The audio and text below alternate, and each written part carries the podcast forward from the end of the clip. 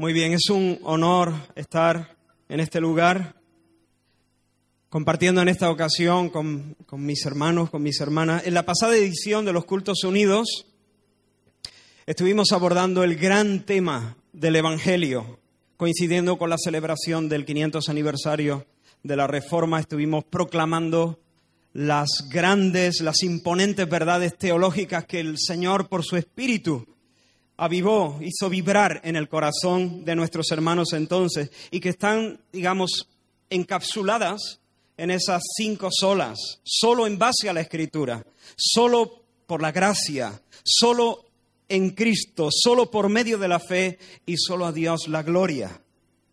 Este año queremos ver cómo luce ese glorioso Evangelio en una comunidad redimida. Así que vamos a estar hablando de la iglesia, porque Evangelio e iglesia son realidades inseparables. Evangelio e iglesia van juntos, no pueden desligarse. Durante estos días vamos a estar viendo entonces qué es la iglesia, eh, cuáles son las marcas de una iglesia viva.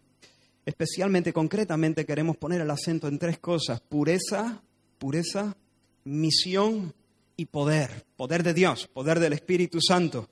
Y a mí se me ha asignado el tema de la pureza. El asunto es demasiado amplio, supongo que todos vamos a decir lo mismo. Puede abordarse desde diferentes ángulos, así que me ha sido muy difícil eh, escoger eh, y decidir el enfoque. Sin embargo, espero no equivocarme, para eso he estado buscando al Señor y orando. Sin embargo, creo, tengo la convicción de que el Señor quiere hablarnos a partir de un texto muy conocido, pero al mismo tiempo salvajemente contracultural, violentamente contracultural. Se trata de un pasaje para nuestra generación tosco, antipático, un texto que la mayoría conoce y sin embargo en muchos casos la mayoría prefiere ignorar. Yo os invito a abrir el libro de Dios, su palabra inspirada, infalible, inerrante, no contiene, no hay mezcla de error, la cual es el cetro con el que Cristo gobierna su iglesia. Vamos a abrir la palabra del Señor en Mateo capítulo 18 y vamos a leer desde el versículo 15 hasta el versículo 20. Mateo 18 del 15 al 20.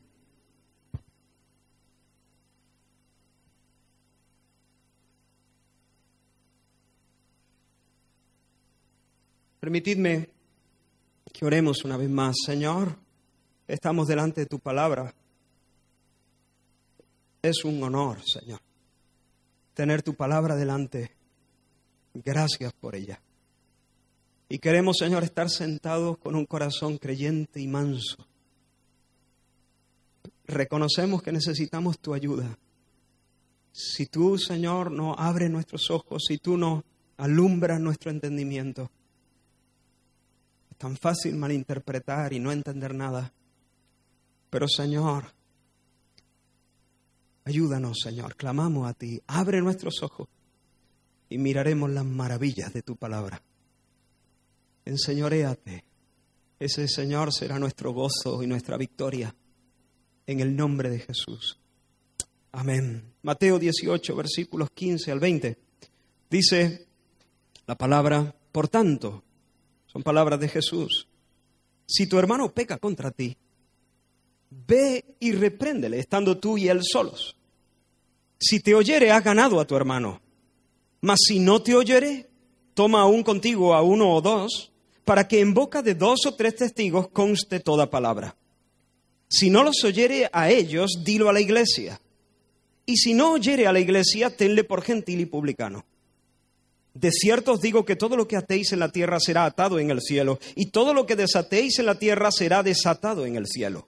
Otra vez os digo que si dos de vosotros se pusieren de acuerdo en la tierra acerca de cualquiera cosa que pidieren, les será hecho por mi Padre que está en los cielos. Porque donde están dos o tres congregados en mi nombre, allí estoy yo en medio de ellos. Mira lo que dice Jesús, ve y repréndelo.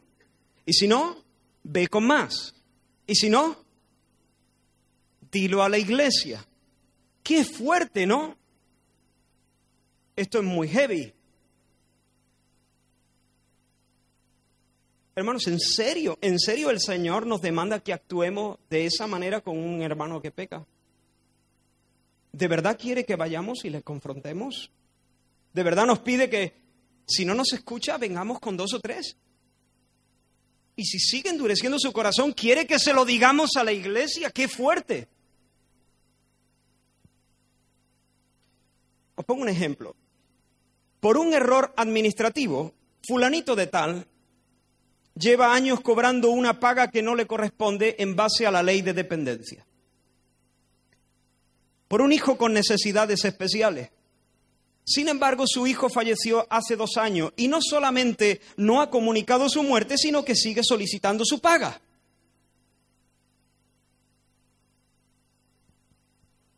Y Jesús me pide que yo le confronte. Jesús me pide que yo finalmente, si se diera el caso, lleve el asunto a toda la iglesia. ¿De verdad el Señor me pide hacer eso? ¿Quiénes somos nosotros para hacer eso? ¿Quién está libre de pecado para dar esos pasos? ¿No sería una falta de amor cristiano? ¿No sería demasiado cruel? ¿Tenemos derecho a hacer algo así con una persona que ha perdido a su hijo? Hermanos, vivimos tiempos en los que el valor más apreciado es la libertad individual. Las opiniones y los sentimientos personales son sagrados. Y nuestra cultura siente un rechazo visceral ante la idea de que la iglesia pueda inmiscuirse en la vida privada de alguien. Está mal cuestionar la conducta, está mal sancionar la conducta, está muy mal exponer la conducta se percibe como un ataque personal, como una invasión abusiva de la intimidad, como una acción arrogante, autoritativa, de la que hay incluso que defenderse, mantenerse a la distancia. Por eso, hermano, es cada vez más raro encontrar iglesias donde se obedezcan estas sencillas instrucciones del Señor. Cada vez hay más congregaciones donde uno puede vivir más o menos como quiera sin ser molestado. Cada vez hay más iglesias de manga ancha, tan blandas y tan cobardes como Elí, que solamente llamó la atención de sus hijos medio en broma, medio en serio. No quiso problemas con la familia, por eso los tuvo con Dios. Hay iglesias suaves, sin aristas, presididas por pastores cuya máxima obsesión es no incomodar. Son educados, políticamente correctos y espiritualmente nulos. Pero descuidar la clara enseñanza de esta porción bíblica es dar la bienvenida a la mezcla, a la decadencia espiritual y a la apostasía es, de hecho, un suicidio espiritual. Porque como alguien dijo, la iglesia no puede estar de pie delante de sus enemigos mientras ignore el pecado en sus propias filas. Hacer lo que el Señor nos demanda en este texto, hermanos, no tiene nada que ver con ser rudo, no tiene nada que ver con ser antipático, no tiene nada que ver con ser inmisericorde, no tiene nada que ver con ser legalista o autoritativo o autoritario, perdón, tiene que ver con amor, tiene que ver con coherencia cristiana, tiene que ver con responsabilidad delante de Dios y espero demostrarlo. Es un asunto de amor, es un asunto de ser coherentes con nuestra vocación y con nuestra identidad, es un asunto de ser responsables con el encargo que el Señor ha puesto sobre nuestros hombros. En primer lugar, es una cuestión de amor. Observa lo que nuestro texto dice al principio. Dice, por tanto, cuando tú lees la Biblia, por tanto, tienes que remitirte a lo que viene antes. Así que déjame que ubique estas palabras en su contexto. El Señor acaba de anunciar en el capítulo anterior, versículos 22 y 23, 17, 22 y 23, acaba de anunciar su muerte. Y los doce, mientras Él está enfilando su vida, enfilando la proa de su vida hacia la cruz, los doce se enganchan en una miserable discusión acerca de quién de ellos va a tener las mejores carteras en el reino del Mesías. ¿Quién, ¿Quién será el más importante? ¿Quién será el mayor entre ellos?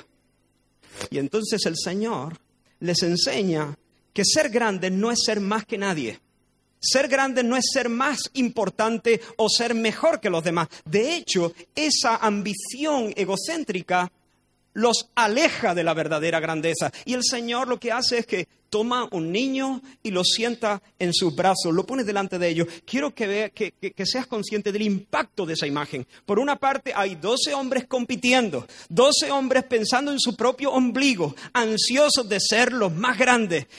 Por otra parte, hay un mocoso, si se me permite la expresión, lo digo con todo cariño, feliz de la vida, que no sabe nada de disputa ni de competencia, feliz de la vida en los brazos de Jesús.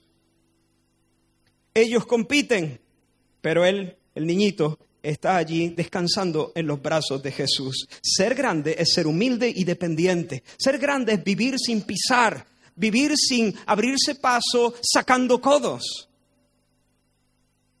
Eso es ser grande.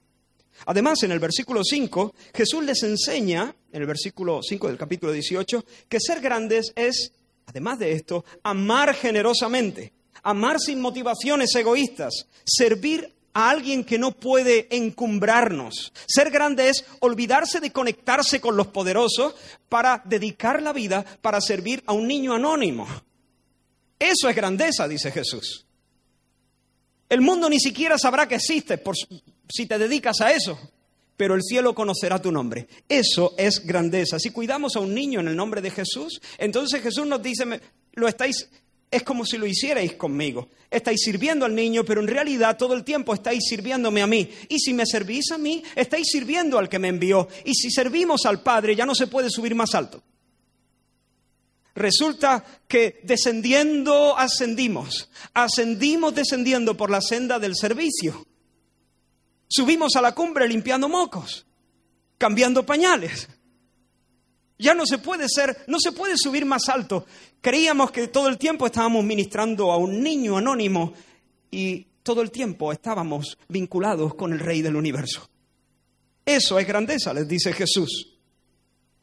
Además, en los versículos 6 al 9, Jesús les dice que la grandeza implica estar tan preocupados por la salvación del otro que estemos dispuestos a vivir en una, constante, en una constante vigilancia y autodisciplina para no ser una mala influencia para los hijos de Dios. Grandeza es preferir morir a inducir a pecar a los creyentes. Grandeza es preferir que te parta un rayo a que Satanás pueda usarte para debilitar o hacerle daño a la fe de los hijos de Dios. ¿Por qué? Porque Dios los ama. Dios los ama y son tan importantes para Él, versículos del 10 al 14, que Él no los deja perecer, sino que los busca y los busca hasta encontrarlos y pone ángeles a su servicio.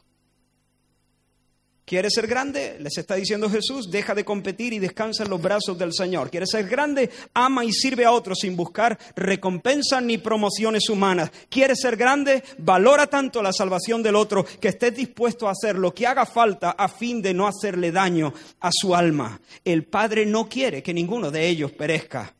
Así llegamos a nuestro texto. Por tanto, si tu hermano peca, ve porque ser grande es amar al punto de pringarte. Pringarte personalmente en la arriesgadísima operación de rescate de un hermano que se desliza por la senda suicida del pecado. Ser grande es pringarte personalmente en la arriesgadísima misión de rescate de un hermano que se desliza por la senda suicida del pecado. Si tu hermano peca, ve, repréndele. Si hace falta, toma a otros contigo. Si hace falta, dilo a la iglesia. Es una cuestión de amor. Ahora quiero aclarar, quiero abrir un paréntesis para aclarar desde el principio que no hace falta confrontación cada vez que una persona peca. La mayoría de las veces que alguien se desliza o hace un mal gesto o dice una palabra precipitada, la mayoría de las veces el Espíritu de Dios va a apuñalar su conciencia inmediatamente, quizá antes de terminar la frase, le va a convencer de pecado y le va a conducir al arrepentimiento y a una relación restaurada con Dios. Debemos pasar por alto muchísimas ofensas. Debemos cubrirlas con amor. No se nos pide montar un puesto de guardia y saltar sobre los hermanos a la más mínima. No se nos pide que seamos policías. No se nos está proponiendo una casa de brujas. Sin embargo, cuando vemos que nuestros hermanos abrazan estilos de vida pecaminosos, los abrazan. Cuando los vemos instalados en conductas contrarias al Evangelio, cuando se trata de pecados claros, no que sospecho, claros, objetivos, demostrables, graves y sin arrepentimiento, entonces sí, entonces debemos acudir al rescate. Y como digo, es una cuestión de amor. La meta no es molestar. La meta no es avergonzar o humillar a nadie. No se trata de un castigo, no se trata de una venganza. Se trata de buscar su salvación y su alegría eterna. Y cada una de estas acciones, ir, reprender, volver a ir con más o decirlo a la iglesia, debe ser un acto de amor. En primer lugar, amor por la persona que se ha desviado del camino de la santidad. Porque apartarse de la sencilla obediencia a Cristo es darle lugar al diablo. Y el que ve a su hermano dirigirse a la boca del lobo y no lo detiene, no lo ama. No, no hay más. Deberían reprender a un padre que ve a su bebé jugueteando con un escorpión y no lo estorba. Ese padre está mal. No está sanamente preocupado por su hijo. El que ve a su hermano deslizarse por la senda del pecado y mira para otro lado y permite que se siga endureciendo y que se siga apartando e ignora voluntariamente el juicio que Dios ha dicho que va a traer sobre los rebeldes, no lo ama, no lo trata como a un hermano, lo trata como a un bastardo. Amar exige señalar y censurar el pecado, con una motivación piadosa, eso sí. Exige convencerle, amonestarle, advertirle, estorbarle, fomentar en su alma el temor del Señor, hacer lo que haya que hacer para detenerle y que no siga. Solo procuramos verdaderamente la felicidad del hermano cuando le instamos al arrepentimiento al verle pecar. La meta es ganar al hermano, convencerle de que en la mesa del Señor hay pan caliente y que no se tiene que pelear con los cerdos por comer algarroba convencerle de que Cristo es más hermoso, hay más belleza en el Evangelio, para que se olvide de los deleites temporales del pecado y corra al Señor y escoja las glorias que el Señor ha ganado a través de su sufrimiento. Así que amor por el hermano. En segundo lugar, es una cuestión de amor, no solo por el hermano, sino también amor por la iglesia. Amor por la iglesia. Y esto por dos razones sencillas, fáciles de entender. En primer lugar, porque señalar y sancionar el pecado dentro de la comunidad del Señor protege a los que pudieran ser arrastrados por ese pecado, contaminados por ese mal, especialmente los más débiles, los más inestables, los más niños en el Señor pueden ser contaminados, arrastrados por esa mala influencia. Si no se hace nada por estirpar el cáncer, habrá metástasis. Si no se saca la fruta podrida de la cesta, pronto todas las frutas que están en la cesta estarán, se echarán a perder. Mirad bien, dice el escritor de Hebreo, no sea que alguno deje de alcanzar la gracia de Dios, que brotando alguna raíz de amargura os estorbe y por ella muchos sean contaminados. Si el pecado no se trata, cunde. Nunca se queda estático, nunca se queda localizado, siempre termina afectando a otros y como digo, primero a los más débiles en la fe. Esa es la primera razón. Pero la segunda razón, tratar con el pecado de la manera que Jesús nos enseña, es un acto de amor por la iglesia, porque cuando el pecado queda impenitente en medio de la comunidad de fe, se contrista al Espíritu Santo, se entristece al Espíritu de Dios. Y cuando se le agravia de esa manera, el Espíritu de Dios no retira su, su presencia, pero sí limita su influencia. El Espíritu no se va, está allí, tan poderoso como siempre, pero no se manifiesta. no hay visión con frecuencia, no hay poder, no hay gloria, no hay gozo, no hay cánticos en la noche, no hay consuelo, no hay conversiones, no hay manifestación del Señor. La iglesia entonces pierde vitalidad, pierde poder, pierde gozo. Los espinos comienzan a crecer por todas partes. Hermanos, mi pecado no es asunto mío. Mi pecado también es asunto tuyo. Tu pecado no es asunto tuyo. Tu pecado es asunto nuestro. Porque mi pecado no solamente ofende a Dios y daña mi propia alma. Mi pecado te afecta a ti y atenta contra la salud de toda la iglesia. Imaginemos que esta sala es una barca. Imaginemos que todos vamos viajando en esta barca en alta mar. Y yo, a mí se me ha asignado como a ti un asiento. Y yo tomo un taladro y abro un agujerito en, en mi sitio, bajo mis pies, para refrescármelo, digamos. ¿Qué haría? ¿Qué haría si en alta mar, en medio de esta embarcación, a mí me da por abrir un agujero en la barca, en mi sitio total, ¿qué diría? Tú te echarías la mano a la cabeza y dices, ¿qué haces, loco? ¿Qué pensarías si yo te dijese, ¿y a ti qué? Este es mi sitio. ¿Qué pensarías? ¿Que estoy mal de la cabeza? ¿Me dejaría sentado en el agujerito para que no entrese agua todo lo que dura el viaje? ¿Sí o no? ¿Por qué? Porque pronto el agua que me está refrescando los pies nos va a llegar al cuello a todos. Si nosotros dejamos que fulanito de tal siga mintiendo para cobrar esa paga, no solamente estamos dejando que él se estrelle, no solamente estamos faltando al amor a él, sino que estamos poniendo en riesgo a toda la congregación. Eso fue lo que hizo Acán en la conquista de la tierra prometida. Él tomó un manto babilónico muy bueno, 200 ciclos de plata y un lingote de oro. Y desde que eso pasó, Israel ya no pudo hacer frente a sus enemigos. Y cuando Josué lo confrontó, él le dijo, ¿por qué nos has turbado? Por eso, hermanos, confrontar el pecado es un acto de amor y de lealtad hacia la iglesia del Señor.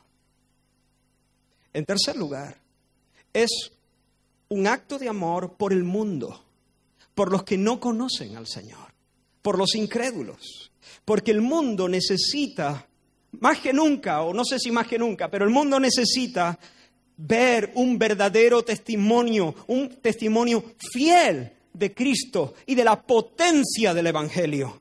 Nuestros vecinos necesitan ver que hay luz en nuestros hogares, que nuestras vidas contrastan con la forma de vivir de este siglo malo, como la luz de las estrellas contrastan con el negro de la noche. Y si nosotros les privamos de este testimonio, les robamos la posibilidad de ver cómo luce el Evangelio y cómo salva el Salvador. Si nosotros dejamos que fulanito de tal siga cobrando esa paga, les ofrecemos una falsa idea del, cristianismo, los vacunamos contra el Evangelio verdadero y les damos pie para que blasfemen el nombre del Señor y para que se confirmen en su rebeldía y en su incredulidad. Así que debemos confrontar y extirpar el pecado en mi corazón primero y en el corazón de los creyentes. Es un acto de amor por el pecador, por la iglesia, por el mundo que observa, pero sobre todo es un acto de amor por el Señor. Porque nos importa su nombre y su fama. Nos importa su nombre y su fama. Le amamos y queremos que Él tenga lo que merece.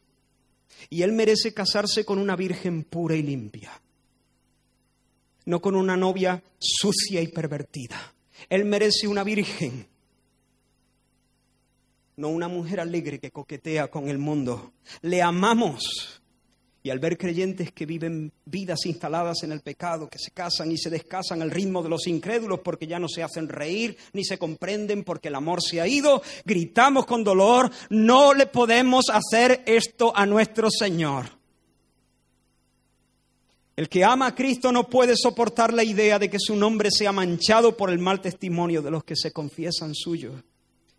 Y si veo a alguien instalado en la herejía o maltratando a su esposa, o a su esposo, que también hay, aunque no salgan en las estadísticas, o viviendo en fornicación, aunque la sociedad lo llame pareja de hecho, fornicación, o mintiendo para cobrar una paga que no le pertenece, debo actuar, debo ir, debo confrontar, amo al Señor. No lo hago para fastidiar a nadie, sino para honrar a Cristo, como decía un predicador conocido, por lo menos de esta iglesia, honor a Cristo. Y él desea una iglesia pura. No me divierte reprender, pero arde en mis huesos el deseo de que él reciba la recompensa de sus sufrimientos, que él sea famoso en la ciudad cuando todos vean lo que es capaz de hacer con una panda de pecadores. Ese era el sentir de Pablo cuando reprendiendo a los corintios les dijo, toleradme, toleradme, toleradme un poco de locura, sí, toleradme, porque os celo con celo de Dios, pues os he desposado con un solo esposo para presentaros como una virgen pura a Cristo. Os tengo que confrontar, queridos hermanos, les decía Pablo, y me lo vais a tener que tolerar, porque me arde en los huesos un celo de que Cristo tenga lo que merece, una virgen pura. Así que es una cuestión de amor, amor a Dios. En primer lugar, amor al hermano que se va a estrellar, amor a la iglesia que va a sufrir las consecuencias y amor al mundo que necesita ver un testimonio fiel y verdadero de lo que es el cristianismo y de la potencia que tiene el Evangelio. Una iglesia viva es una iglesia que ama de esa manera.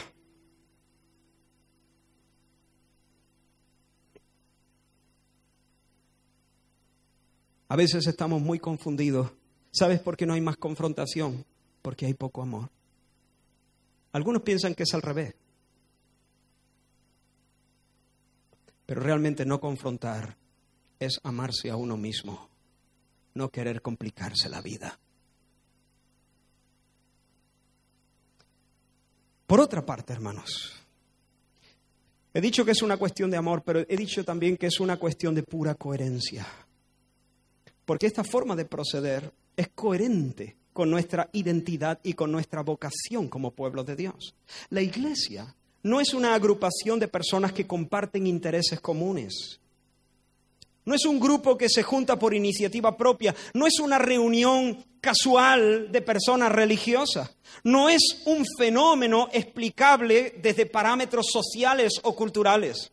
La iglesia es una realidad sobrenatural gestada por la palabra de Dios. La iglesia es una compañía de personas llamadas por Dios, o hay que decirlo despacio, llamadas por Dios. Es algo sobrenatural. ¿Qué haces aquí? No, yo qué pasaba. Si tú eres iglesia, estás aquí porque has sido convocado por el Dios Todopoderoso con un llamamiento potente de parte de Dios. Una compañía de personas llamadas por Dios a salir del sistema anticristo que la Biblia llama mundo, para vivir como adoradores consagrados, para su gloria, para su fama. Eso es lo que significa el término eclesía. Eh, nuestro pasaje presenta una de las dos veces en, en, que esa palabra sale en el Nuevo Testamento, las dos veces de boca de Jesús. Eclesía, iglesia en el versículo 17, lo tenéis. Dilo a la iglesia, eclesía. Es una palabra compuesta. Ex significa afuera. Caleo, eclesía viene del verbo caleo que es llamar. Así que los que han sido convocados a salir, los que han sido llamados afuera. Por lo tanto, los creyentes son, por definición, santos. Los creyentes son los santos los que han sido apartados, separados, sacados, arrancados del reino de las tinieblas y colocados aparte para vivir consagrados a Dios. Los creyentes son los santos, porque en virtud de un poderoso llamamiento divino han sido librados de la cárcel del pecado y de las garras del diablo para vivir bajo el gobierno amable y bondadoso del Rey Jesús. Es la reunión exclusiva. La iglesia es la reunión exclusiva, no inclusiva, exclusiva. Ahora está de moda inclusiva. Para muchas cosas yo diría, sí, sí, sí, está bien, hay que incluir. Pero cuando hablamos de iglesia, iglesia es la reunión exclusiva de aquellos que han sido traídos por el Padre a confesar a Jesús como Dios y Mesías. La mesa del Señor es un lugar exclusivo donde todavía no se pueden sentar dos de mis hijos, por más que los ame exclusiva.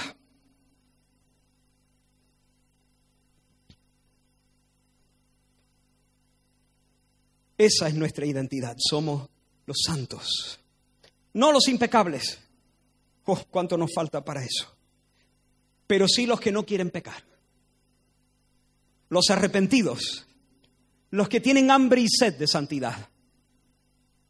Somos linaje escogido, como leímos al principio de la reunión, real sacerdocio, nación santa, pueblo adquirido por Dios, para que anunciemos las virtudes de aquel que nos llamó de las tinieblas a su luz admirable. Es injusto pedir peras al olmo, pero esperar santidad de los santos, no. Esperar santidad de los santos es pedirle peras al peral. Por tanto, si tu hermano peca, dile, dile que se está olvidando de quién es. Dile que está renunciando a su altísimo llamado en medio de las naciones. Si la iglesia barre el pecado debajo de la alfombra, niega su identidad y menosprecia su sagrada vocación. Una iglesia viva es una iglesia que ama, y que se pringa de esa manera y que es coherente con su identidad y con su profesión cristiana. Dice, vale, vale, vale. Vale, somos un pueblo apartado que debe vivir en pureza, pero aún así, aún así Israel, ¿quiénes somos nosotros para someter a una persona a un proceso semejante? ¿Tenemos derecho realmente de confrontar así? ¿Tenemos derecho de, de, de presentarnos con testigos delante de alguien no es algo que debemos dejar a Dios mismo. ¿Con qué autoridad yo puedo confrontar? Yo no soy el Espíritu Santo, Israel. Hermanos, no tendríamos ningún derecho a proceder de esta manera si el Señor no nos hubiera mandado hacerlo.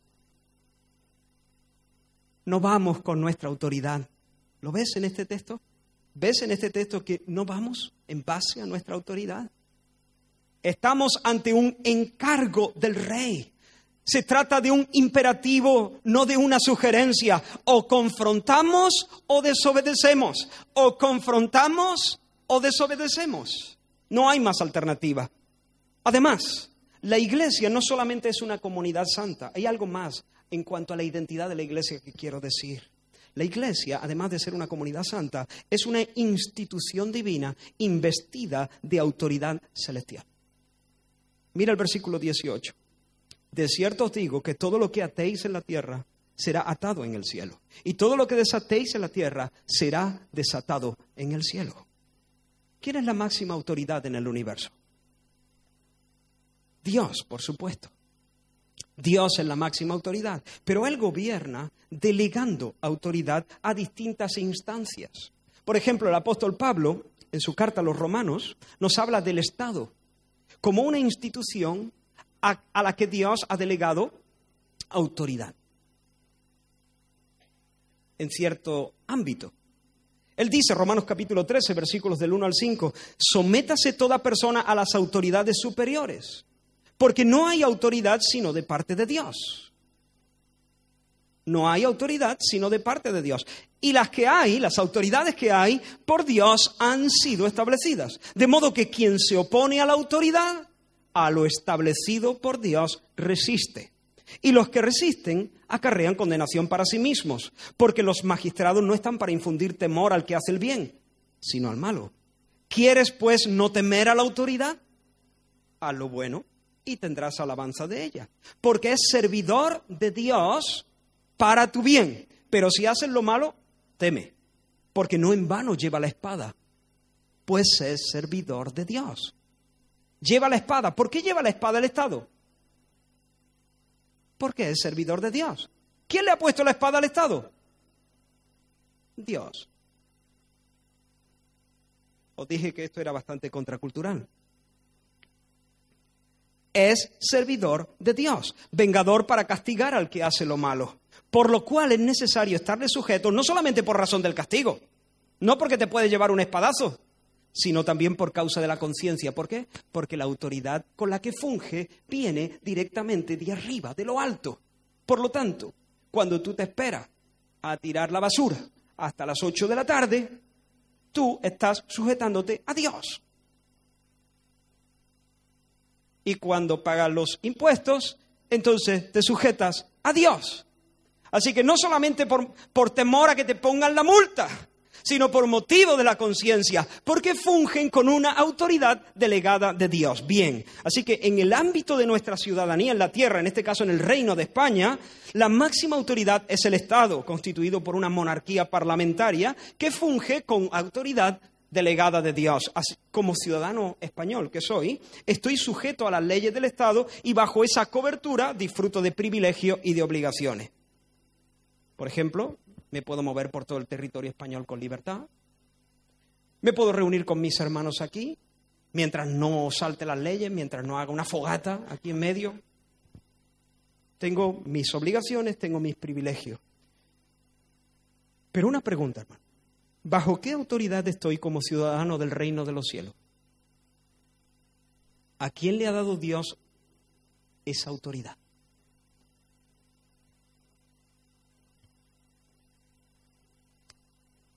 A la iglesia local, a la congregación, a ese grupo, esos dos o tres reunidos en su nombre. Allí Dios ha puesto la autoridad. Al Estado el Señor le concede el poder de la espada, es decir, que tiene los mecanismos necesarios para establecer y defender el orden social. Pero del mismo modo a la Iglesia Dios le da el derecho de atar y desatar.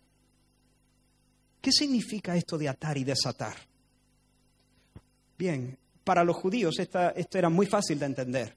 Ha habido enseñanza muy rara acerca de atar y desatar. Estas eran expresiones técnicas que se usaban en un contexto legal, judicial. Eran expresiones técnicas que usaban los rabinos para tomar decisiones respecto a la aplicación particular de una ley. Ellos evaluaban la conducta de alguien a la luz de las demandas de la ley y entonces, eh, si consideraban que la persona quedaba libre del castigo, desataban. Si consideraban que la persona era culpable y por lo tanto merecedora del castigo, ataban. Ataban y desataban. Es decir, daban eh, era, era, una frase técnica para referirse a la emisión de un veredicto favorable o desfavorable. Con estas palabras, el Señor Jesús está autorizando a la iglesia local para colocarse frente a alguien que se confiesa discípulo de Cristo, evaluar su confesión, evaluar su conducta, sus frutos y pronunciar un juicio oficial como institución divina, con autoridad divina en representación del cielo. Cuando la iglesia ata, imparte su disciplina sobre el pecador. Cuando la iglesia desata, perdona y restaura a esa persona a la comunión plena. Así que hermanos, la iglesia no solamente tiene la responsabilidad de confrontar el pecado, tiene también la autoridad de parte del cielo para hacerlo. De hecho, la autoridad, la, iglesia reunida tiene una autoridad que no tiene ningún creyente individual. Yo no puedo atar y desatar. Yo soy pastor, pero no puedo atar y desatar. Esta es una prerrogativa que solo la tiene la iglesia reunida. La iglesia reunida, las, las diferentes congregaciones locales aquí representadas, tienen una autoridad que no tiene un creyente individual. Como el Estado tiene una autoridad que yo no tengo como ciudadano español. Jonathan Lehman pone un ejemplo en uno de, sus libros. Le dice, si yo estoy en un país extranjero y se me pierde el pasaporte, ¿qué tengo que hacer? ¿Ah? Tengo que ir a la embajada. Yo no puedo decir, señores, yo soy español. Yo soy español, me proclamo delante de todas las naciones como español. No vale. No tengo esa autoridad. Nadie me, puede, nadie me puede decir que no soy español, porque de hecho he nacido en España y eso es un hecho innegociable. Pero no tengo la prerrogativa de declararme, no, no tengo esa autoridad para hacerlo delante de las naciones. Tengo que ir a la embajada. A lo mejor cruzo la calle, subo dos escalones y estoy en España. A lo mejor estoy en Nueva Zelanda. Pero subo los dos escalones, estoy en la embajada, territorio español. Y allí, entonces, efectivamente, veis que soy nacido en España, que está todo en orden, ¡poc! y me sellan, me dan mi pasaporte. De la misma manera, yo soy cristiano cuando nazco de nuevo, pero el Señor coloca a la iglesia con la autoridad para dar o retirar el pasaporte. Atar y desatar. Poner en la mesa del Señor, sacar de la mesa del Señor. Me estáis mirando muy serio. Sí, así es. Ahora, hermanos, estamos hablando aquí, y estoy llegando a la mitad. No, ya, ya he pasado la mitad. Sí, estamos llegando al final. Esta es una autoridad institucional. Y de hecho, el Señor asegura a la iglesia, en este texto que hemos leído, en nuestro texto, el Señor asegura a la iglesia que por más pequeña que sea, cuando son movidos por una sencilla obediencia al Señor, cuando están reunidos en orden, en su nombre, tendrán su respaldo y su poder. Él estará allí en medio de ellos. Este versículo lo usamos para todas las reuniones y está bien usado. Pero este versículo se dijo especialmente en este contexto, cuando la iglesia tiene que administrar este tipo de asuntos. Allí estoy yo en medio de ellos. Esto es lo que Pablo tenía en mente cuando tratando el caso en Corinto de este eh, hermano que estaba teniendo relaciones con la esposa de su padre, con su madrastra. Y Pablo les escribe escandalizado. Vosotros estáis flipando con vuestros dones. Deberíais estar llorando, les dice a los corintios. No deberíais estar lamentando de vuestra situación. Hay pecado en la iglesia que es, es una vergüenza mencionar incluso en el mundo. Pablo les escribe en el capítulo 5 y les dice, en el nombre de nuestro Señor Jesucristo. ¿Recuerda las palabras de Jesús? Donde dos o tres están reunidos. En mi nombre en el nombre de nuestro Señor Jesucristo, reunidos vosotros y mi espíritu, con el poder de nuestro Señor Jesucristo. ¿Recuerda lo que el Señor dijo? Allí estoy yo. Con el poder de nuestro Señor Jesucristo, el tal sea entregado a Satanás. En otras palabras, el tal sea expulsado de la iglesia. Que nadie piense que esto es un rito eh, raro, mágico, donde invocan a los demonios para que lo torturen. No, no, no, no significa eso, entregarlo a Satanás. La iglesia es la embajada de Dios en la tierra, territorio santo, donde Jesús se pasea en medio de los candeleros. Fuera de la iglesia es territorio de Satanás. Expulsarlo es entregarlo a Satanás. Y aun cuando Pablo está tomando esa acción tan radical y tan difícil, lo hace con la esperanza de que allí el hermanito se asuste. Y al llevarse un par de revolcones, vuelva. Y al parecer eso fue lo que pasó, porque cuando Pablo escribe su segunda carta a los Corintios, ahora les insta, casi todos están de acuerdo de que habla de la misma persona, les insta a consolarle rápidamente, porque parece que ha habido un verdadero arrepentimiento y no quiere que el hermano tenga demasiada tristeza. Ahora, hermano, este texto El texto que nos ocupa hace violencia a la forma en que piensa nuestra generación, pero espero haber demostrado, después de estos minutos, que hacer lo que el Señor nos manda no tiene nada que ver con ser antipáticos o rudos o inmisericordios o legalistas o autoritarios. Se trata de amar, amar a Dios, amar al pecador, amar a la iglesia, amar al mundo. Se trata de vivir de acuerdo a nuestra vocación y a nuestra identidad como nación santa. Se trata de cumplir nuestro rol institucional como una embajada del cielo sobre la tierra. Y quiero terminar haciendo un llamado a mis hermanos, a las iglesias al pueblo del Señor en Córdoba. Si tu hermano peca,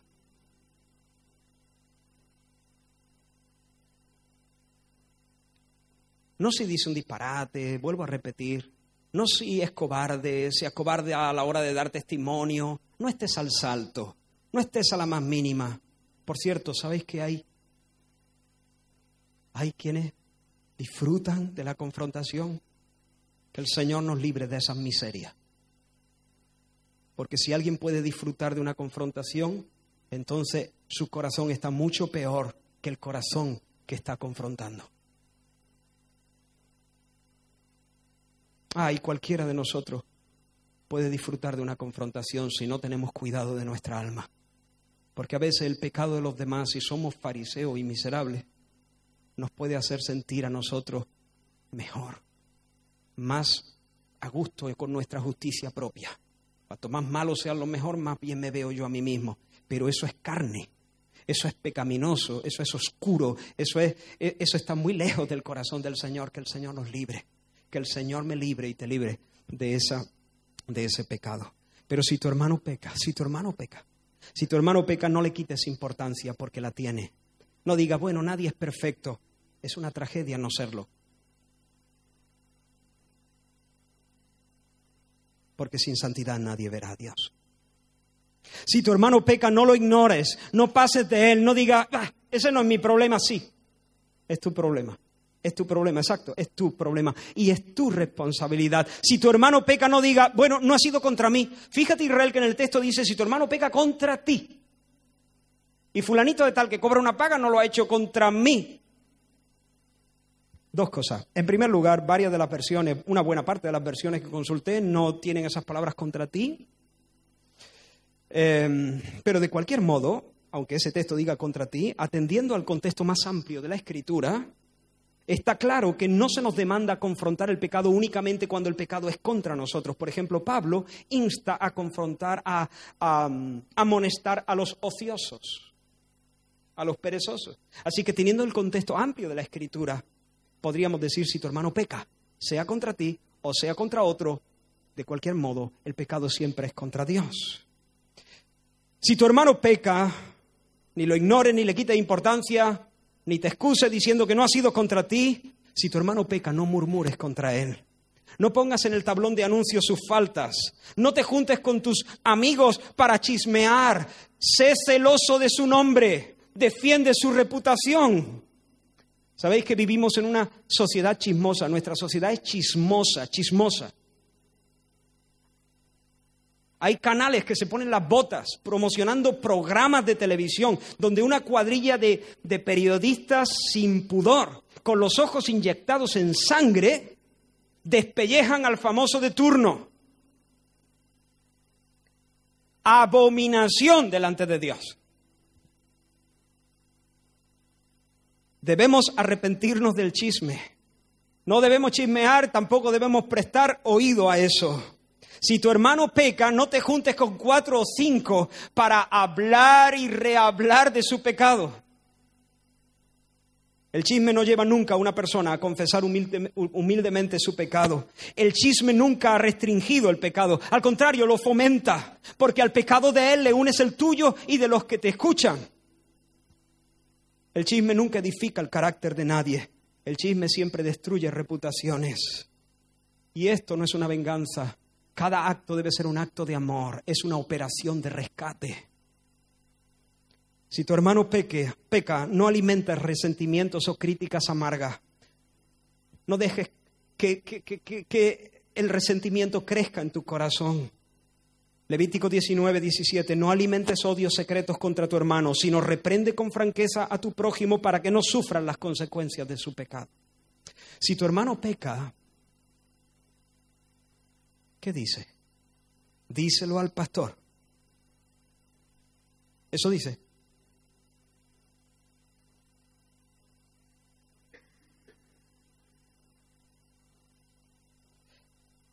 Algunos lo ignoran, dicen, bueno, nadie es perfecto. Otros se excusan, se hacen locos, otros chismean, murmuran. A veces los más piadosos se lo dicen al pastor. Pero es que eso tampoco es lo que Jesús dice. Si tu hermano peca, no se lo diga al pastor, por lo menos de momento. Si tu hermano peca, no te cruces de brazos esperando que un día se enmiende. Es un asunto del Espíritu Santo. No, Jesús te ha dicho, es un asunto tuyo. Si tu hermano peca, ve. Ve. Hermanos, iglesia del Señor, necesitamos levantarnos en pie con un celo renovado por la pureza.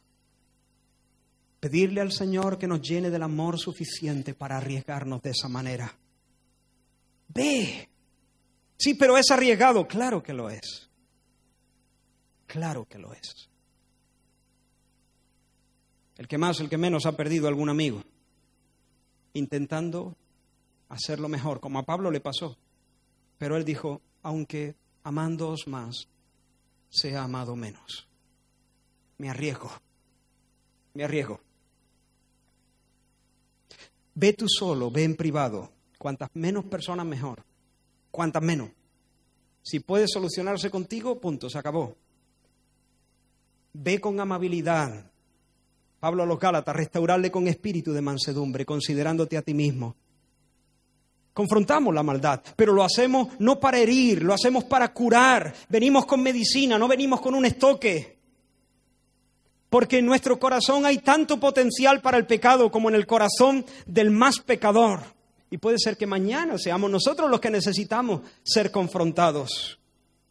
Ah, y una cosa más ven con la palabra de Dios. No me vengas con tu norma, con tus preferencias, con tu cultura, no me vengas con tus tradiciones, con la palabra de Dios. Nunca se confronta diciendo, pues yo o en nuestra familia, no, siempre así dice el Señor. Y si no tienes un así dice el Señor, pues entonces te aguantas. A lo mejor no te gusta como lo hace tu hermano, pero eso no significa que esté pecando. ¿Me explico? A lo mejor a mí no me gusta como tú lo haces, pero eso no significa que tú estés pecando. Significa que a lo mejor no te acomodas a mi cultura, a mi tradición, a mi forma, pero eso no significa que estés pecando. Ve, ve tú solo, ve con amabilidad considerándote a ti mismo y ve con la palabra del Señor. Estoy terminando. Si la persona se arrepiente, oh, si la persona se arrepiente, has ganado a tu hermano, dijo Jesús.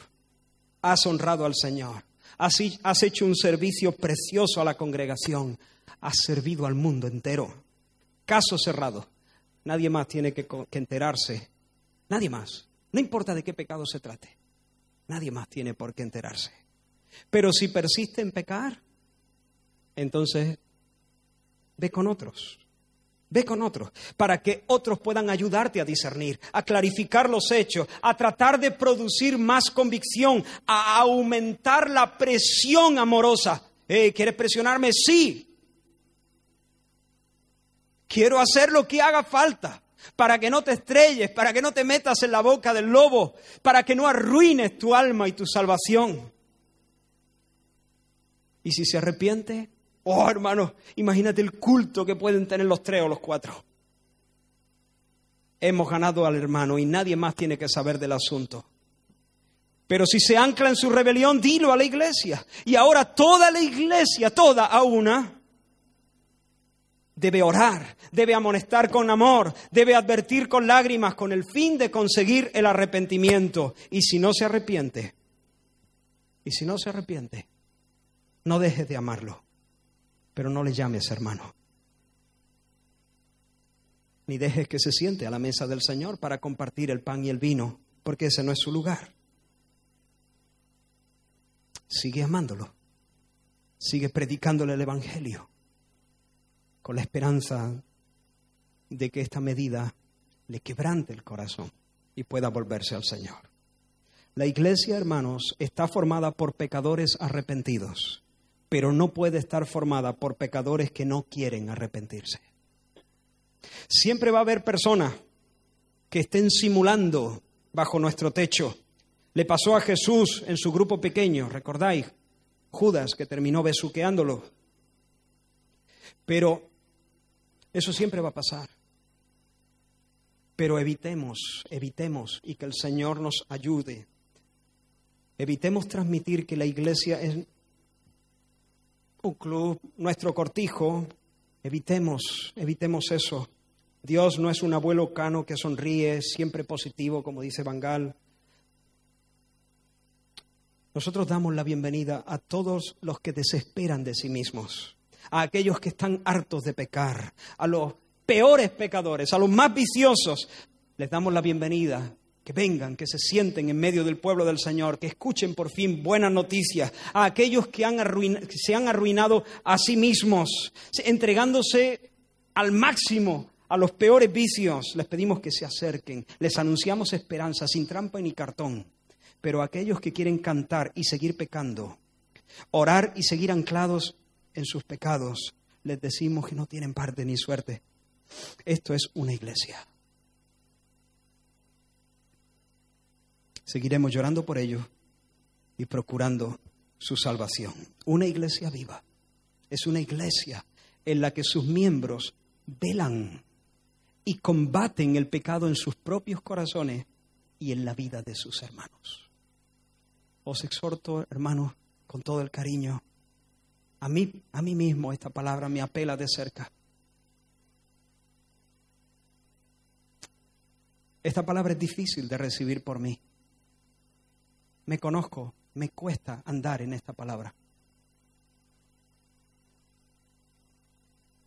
Pero llamo al amor, al amor por Dios, por el pecador, por la iglesia y por el mundo. Os llamo a complicaros la vida y a arriesgaros para buscar al hermano que se desvía. Os llamo a confiar en el Señor. ¿Y si se arma el taco? ¿Y si se divide la iglesia? ¿Y si me monta no sé cuánto? ¿Y si no denuncian? ¿Y si no sé cuánto? Confiemos en el Señor. Él nos ha dicho lo que tenemos que hacer. Vamos a creerle. Vamos a confiar en Él. Os llamo a la obediencia sencilla. Todos, no solo los pastores, todos, amándonos unos a otros. Os llamo a fomentar una cultura de gracia donde nos podemos rendir cuenta, donde nos podemos preguntar cómo va nuestra vida de oración, donde nos podemos preguntar unos a otros, yo a ti y tú a mí. No importa si llevas dos días. Israel, ¿cómo vas con tu matrimonio? Israel, aquello que dijiste eh, eh, fue duro, fue inmisericordia. No debe hablar así. Eh, una, una, cultura donde no sea tan raro confrontarnos, donde no sea tan violento, donde no tengamos el pellejo tan fino. Una cultura de gracia, donde podemos de manera amable, sincera, decir, hermano, de verdad estoy preocupado por tu santificación, por la pureza de, de la iglesia. Vamos, vamos, hermano, sal de ahí. Vi una viñeta, y con esto termino, que me llamó la atención.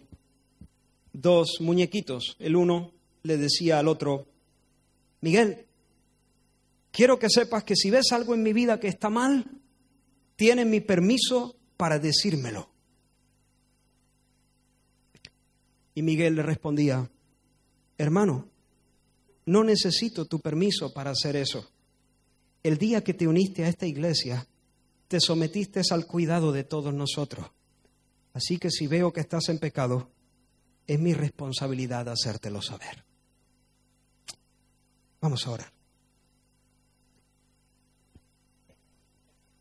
Señor, queremos ser una iglesia viva. Por eso te pedimos, quita toda tibieza de nuestro corazón en relación al pecado. Quita toda tibieza de nuestro corazón en relación a nuestros hermanos cuando los vemos deslizarse y apartarse y endurecerse. no nos permita ser tibios. Llénanos de tu Espíritu Santo para amar. Amar de manera que podamos ir y hacer lo que tú nos demandas. Ayúdanos a vigilar nuestro propio corazón para que no, no, hagamos más mal que bien. Pero ayúdanos, Señor, a amar de esta manera. Danos, Señor, una fresca conciencia de nuestra identidad y de nuestra vocación. Enséñanos, Señor, a ser coherentes en medio de nuestras congregaciones locales. Señor, y ayúdanos a que juntos podamos avanzar en la senda de la pureza y de la santidad para tu alegría y para testimonio al mundo. En el nombre de Jesús. Amén. Amén. Que el Señor os bendiga.